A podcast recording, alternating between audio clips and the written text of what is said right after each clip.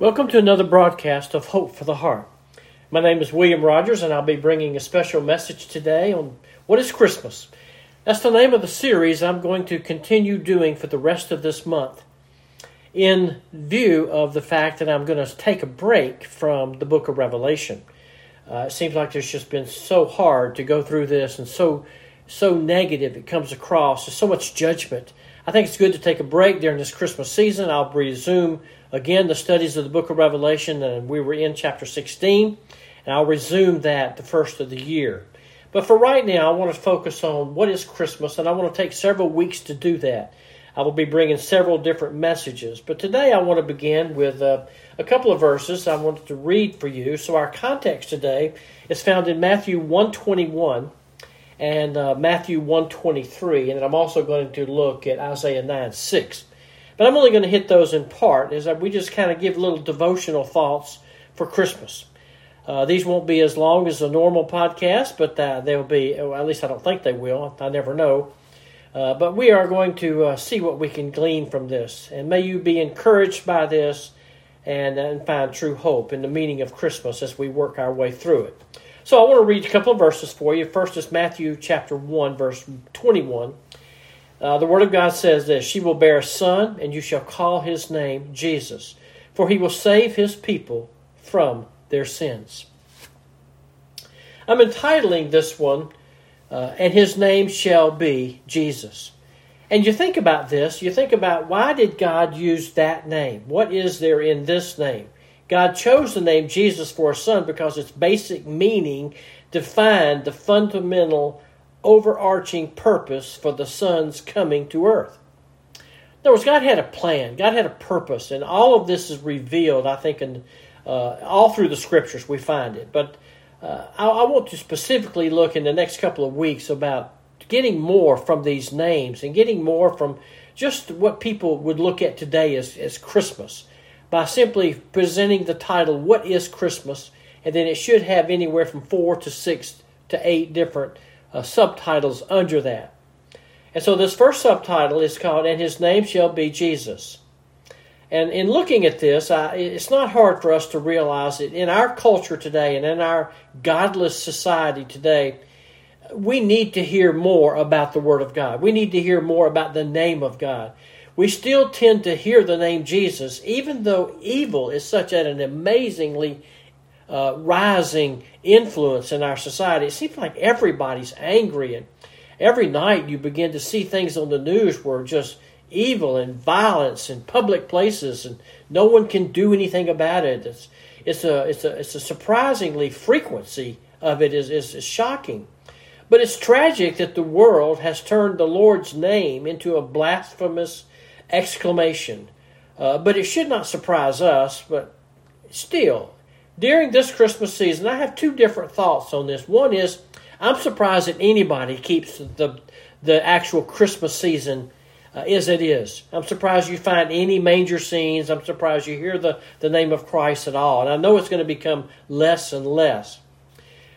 But even for Christians, we, we realize that the name of Christ is, is special for us. There's a significance, there is a, a uniqueness about it.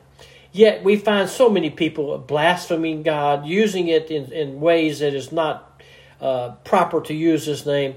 But you see, Satan can't erase the truth about Christ, but he will happily settle for turning the Savior's life into a myth and his name into an expletive. And I get that little sentence from another writer. But even among professing believers, the Lord's name is used with a kind of a uh, casualness or, or familiar that overlooks the significance. For example, what significance would there really be in the name Jesus if you were to be asked that question? Uh, what was the last time, or when was the last time you considered what it meant for God to name His Son? Did you say, well, uh, you know, Matthew named it? Well, no, Matthew didn't. This is the Word of God, and if the Word of God is true, and it is true, and it better be true, then we see that God is the author of all Scripture, and He has he is the one that put the names and the words in the prophets' mouths. He is the one who has named his son. In Matthew chapter 1 verse 21, It says, She shall bear a son, and you shall call his name Jesus, for he shall save his people from their sins. With the celebration of our Savior's birth really just around the corner, at least it should be a celebration of our Savior's birth. We, we don't always see that, but which is why I'm doing this series. I just want us for this one few for this few moments to consider the meaning of the name the Father gave his Son and it's Jesus. God named, chose the name Jesus for a son because it fits his purpose. Jesus is the Greek for the Hebrew Joshua or Joshua. Each of these words means Jehovah, uh, or we get from the Old Testament, it would be Yahweh. And it means "we'll save. The baby Mary conceived by the power of the Holy Spirit and gave birth to a plan of God which would grow up to testify to the Father's plan of salvation, and would himself be that salvation. By his own death, his sacrificial death on the cross, and triumphant resurrection from the grave, he would save all those who are drawn from sin to repentance and who receive faith to basically embrace his atoning work. And that, that is something to, to think about the, the, the very name of Jesus ought to be special for us. It ought not to be spoken so casually. It ought to have true significance to us. I want to give you another verse Matthew chapter 1, verse 23. It says this Behold, the virgin shall be with child, and shall bear a son, and they shall call his name Emmanuel, which translated means God with us. Well, this is a, a, another name, but it's very similar. It's almost the same name. But the name Emmanuel is the very heart of the Christmas story, and we're going to be looking at this in and out through the next couple of weeks. It is a Hebrew name that means literally God with us. It is a promise of the incarnate deity. It's the promise that God Himself would appear as a baby in, in human form. It is God becoming flesh. It is God with us. This baby who was to be born would be God Himself in human form. That's an amazing thing to look at. In fact, I'm so glad for Christmas season because if we didn't really have the Christmas season, and believe me, I hear my share of people. Uh, I hear my share of not my people. I hear a good share of people talking about we need to do away with Christmas. It's it's lost its meaning, and I hear all of that. But for us that are believers, it's at least a time when even believers are, are thinking, or it's brought to our mind, the true meaning of Christmas. Uh, if we could condense all the truths of Christmas into only three words, these would be the words that we could reduce it to God with us. We tend to focus our attention on Christmas or on the baby but the greater truth of the holiday is really this baby and his deity. This baby is God. This baby is so much more than just a baby in a manger. Now, the world can celebrate and use signs of a baby in a manger because it's no problem for them. It's not threatening for them. It's not conviction for them. But you take that same baby and grow him up and put him on a cross, that becomes offensive. They can't deal with that.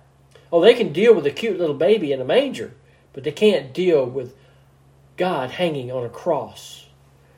More astonishing, I think, than a baby in the manger is the truth that this promised baby is, and now think about this, he's omnipotent.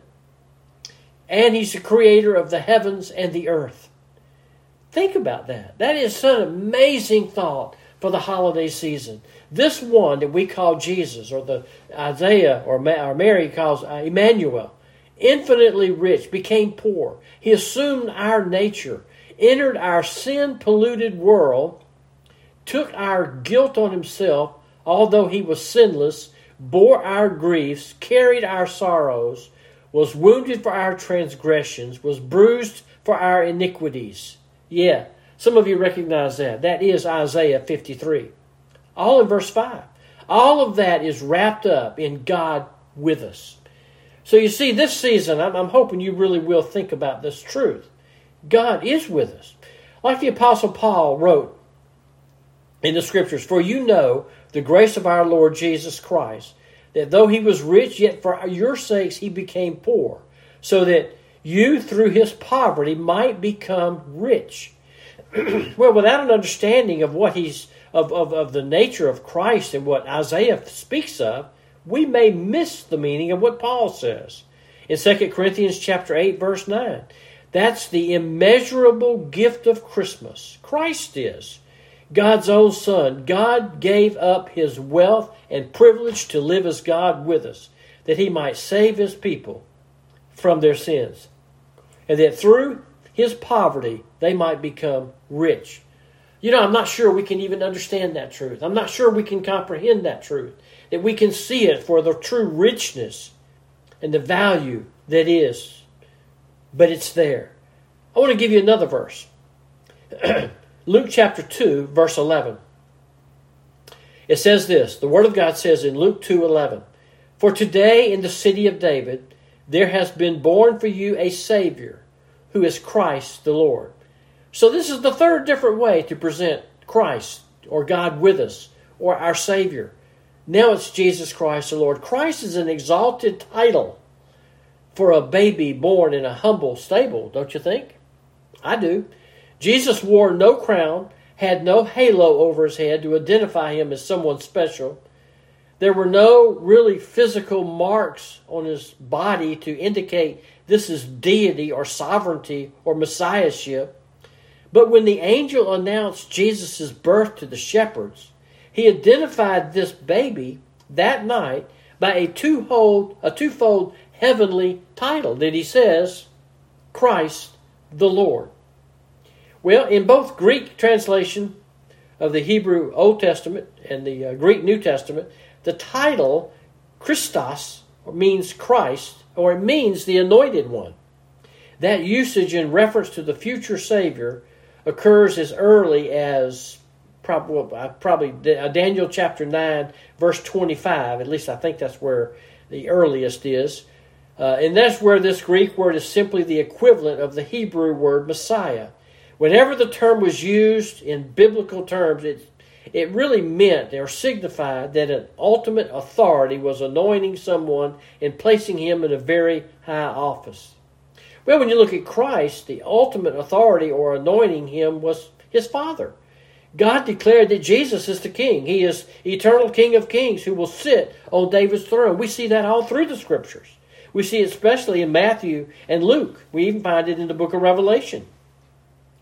He is the eternal King of kings who will sit on David's throne. Excuse me. And he will reign over his kingdom forever. And we have yet to even look at the kingdom.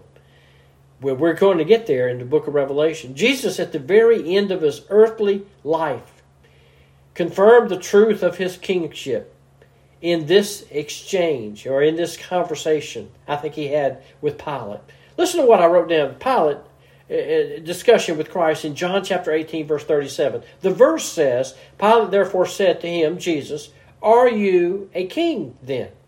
Jesus answered, You say rightly that I am a king. For this cause I was born, and for this cause I have come into the world, that I should bear witness to the truth. Well, I think that is saying uh, that he is king.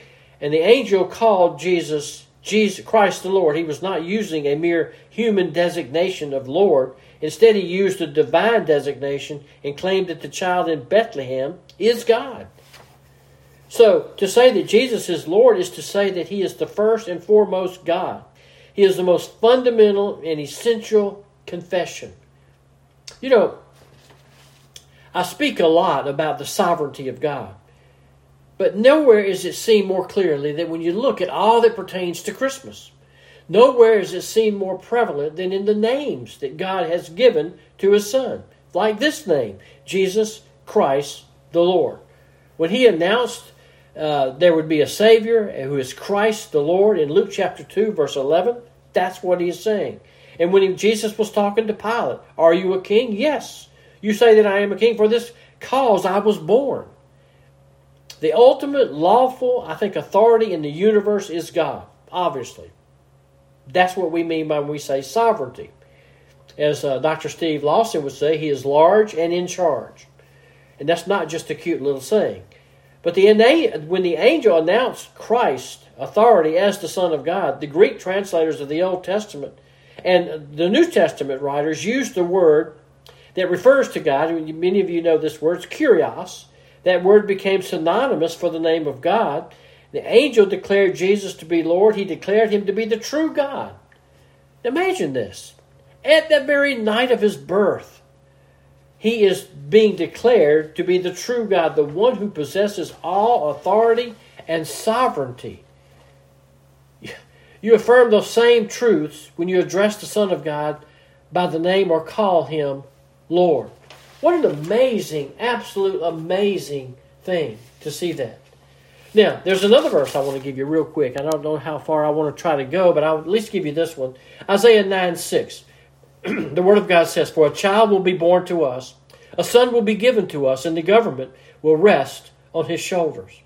And his name will be called Wonderful Counselor, Mighty God, Eternal Father, Prince of Peace. And thinking about that verse, I want you to think about this. You think Isaiah had a problem when those words came out of his mouth?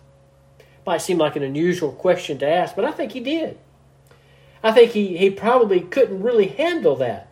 Think about this. The government shall be upon his shoulder. His name shall be called Wonderful Counselor, Mighty God, the Father of Eternity, Prince of Peace. How could a child be born who is the mighty God? Surely this must have drawn confusion or question in the mind of Isaiah. How could a child be in time, in, in, in the, the space of time, how could he be a father of eternity? when that is outside of time?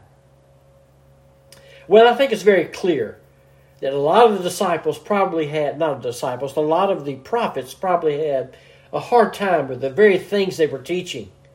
I would imagine it seemed, uh, even though they probably didn't use this word, but I would imagine it seemed pretty paradoxical at times. There is a child, he is a human, he is God. Man, all that in the verse, could it be? Could it be all of that? Could Jesus be all of this? Could he be the eternal God? Could he be mighty counselor? Eternal Father? Prince of Peace? Well, Isaiah 9 6 is one of those verses that is probably one of the more familiar verses in dealing with the birth of Christ. But I want to look at a couple of phrases real quick. Son of man, a child will be born to us It's really referencing a son of man. It is a statement about his humanity. He began life as, as any other human, which is he began life as a, as a baby. Isaiah doesn't say more about this here, but we know from the New Testament that Christ experienced every temptation. He was a man in every possible way. But then it says a son will be given to us. Speaks of the Savior's pre existent deity a son will be given to us. By saying given, not born, Isaiah suggests that Jesus existed before his birth. How about wrapping your mind around that one? He was he existed before his birth. He was already God, the second person of the Trinity. Before he was given to us to be Savior, Philippians 2, 6 and 7, he came as the Son of God. God in human form. God in the form of a baby, to conquer sin and death forever. He is the perfect Son of God, the promise of the ages, the Holy One of, uh, of Isaiah, and the desire of the nations. I mean, we could go on and on with the parallels here. The light of darkness, the only hope for our world. But then he says the government will rest upon his shoulders. I often wish I could ask Isaiah, Isaiah, when you said that, what do you what did you mean? What do you think that meant as God told you that? Well, I think it looks beyond that, that first Christmas to a time still in prophetic future when Christ shall reign over a literal earthly geographical kingdom and encompass all that deals with the kingdom, which, which we will see later. In that day, the government of the whole world will rest on his shoulders. He will reign as sovereign over a worldwide kingdom. This speaking of the future. It hadn't happened yet. Wonderful counselor, Messiah's kingdom will answer as the answer to the world's confusion. During his incarnation, Christ demonstrated his wisdom as counselor. We, we saw it many times. The words that came out. In fact, uh, John chapter 10 says it was so confusing to the people. They had never heard anyone speak and teach as they heard him. Never, it says, had a man spoken the way this man speaks in John chapter 7 and also references in John chapter 10. But listen to this phrase the king is the mighty God, and his kingdom is free from all chaos. God is not a God of confusion. Boy, we've heard that, hadn't we? And don't we need that today? This world seems to be so confused. And I don't care what part of the news you hear or don't hear. It's our, the whole world is going crazy. It's like everything has lost control. Everything is made that used to make a little sense makes no sense. The decisions our country is making. We need a mighty God. We need a mighty counselor. We need someone that we can call to ask for help, to give us clarity upon what's going on in our day. Yes, we need the Prince of Peace. In the Messiah's kingdom, there will be no conflicts because Jesus will be the Prince of Peace. He offers peace from God, even now. All who receive His grace, He makes peace with God. For those who surrender to Him in faith, He brings peace. It's amazing that our world just cannot see it, but we see it as believers. The announcement of peace on earth was a two, two pronged proclamation. First, it declared the arrival of the only one who ultimately can bring lasting peace on earth, which he will do when he sets up his kingdom. But more importantly, it was a proclamation that God's peace is available for men and women. Luke chapter 2, verse 14 carefully notes, and you can look at this sometime when you spare time. Luke chapter 2, 14. Glory to God in the highest and on earth, peace among men with whom he is pleased. God is pleased with the people who yield and confess and bow to him as Lord. The Lord takes pleasure in those who fear him, not scared of him. I mean, those who fear him in the fact of being uh, reverencing him as Lord of Lords and King of Kings. In those who, who hope in his mercy, as Psalm 147 would point out.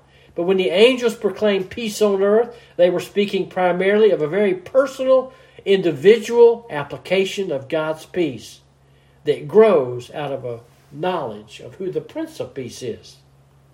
You see, the prophetic message of Christmas is the good news of God's answer to all confusion. So during this Christmas season, I don't know what kind of crazy news we're going to hear that's already as bad as what we've already heard, or worse than what we've already heard. But I do know this we're not going to hear very much that makes sense in the news. We're just not going to hear it. There is going to be still mass confusion, complexities, conflicts of life. But the gift of the newborn infant, who is also the Father of all eternity, he is an innocent child, yet he is a wise counselor, mighty king. He is God with us. He is Emmanuel. So this Christmas, let me ask you to do something. Consider, consider the wonderful promise of Christ and how he has fulfilled these rich prophecies that I have spoken of and given to you here through his life, through the saving work of Christ, through his sanctifying work and sustaining work. You know, Christmas comes once a year. And I know it's been abused, and uh, in fact, we're going to look at that, I think, next week when I look at the spirit of Christmas. What in the heck is that? We're going to try to define that. But this Christmas, think about the name. Think about the discipline that it takes on ourselves to remember what it means to give to, in all these terms that we've looked at, whether it be Isaiah 9 6 or Matthew 1, Luke 1, Luke 2. Think about this. Those terms that help unsaved people and family understand that we're communicating through them. We're communicating to them that Jesus saves, that Jesus is really and truly the reason for the season. Not all that we see, but He is the birth. He has the birth to prove it. He is God Emmanuel, God with us. So think about this, this, this Christmas. And next week, if you'll stay with me, I'm going to share with you some things about the spirit of Christmas that I hear so much about. Well, for now, this is William Rogers speaking, just giving a little devotional thought on Christmas. and the name that God has given to His Son. And uh, uh, join us next week, and we'll look at, uh, again, another message on Christmas. And again, we'll come back to the book of Revelation beginning in the second week of January. Thank you so much.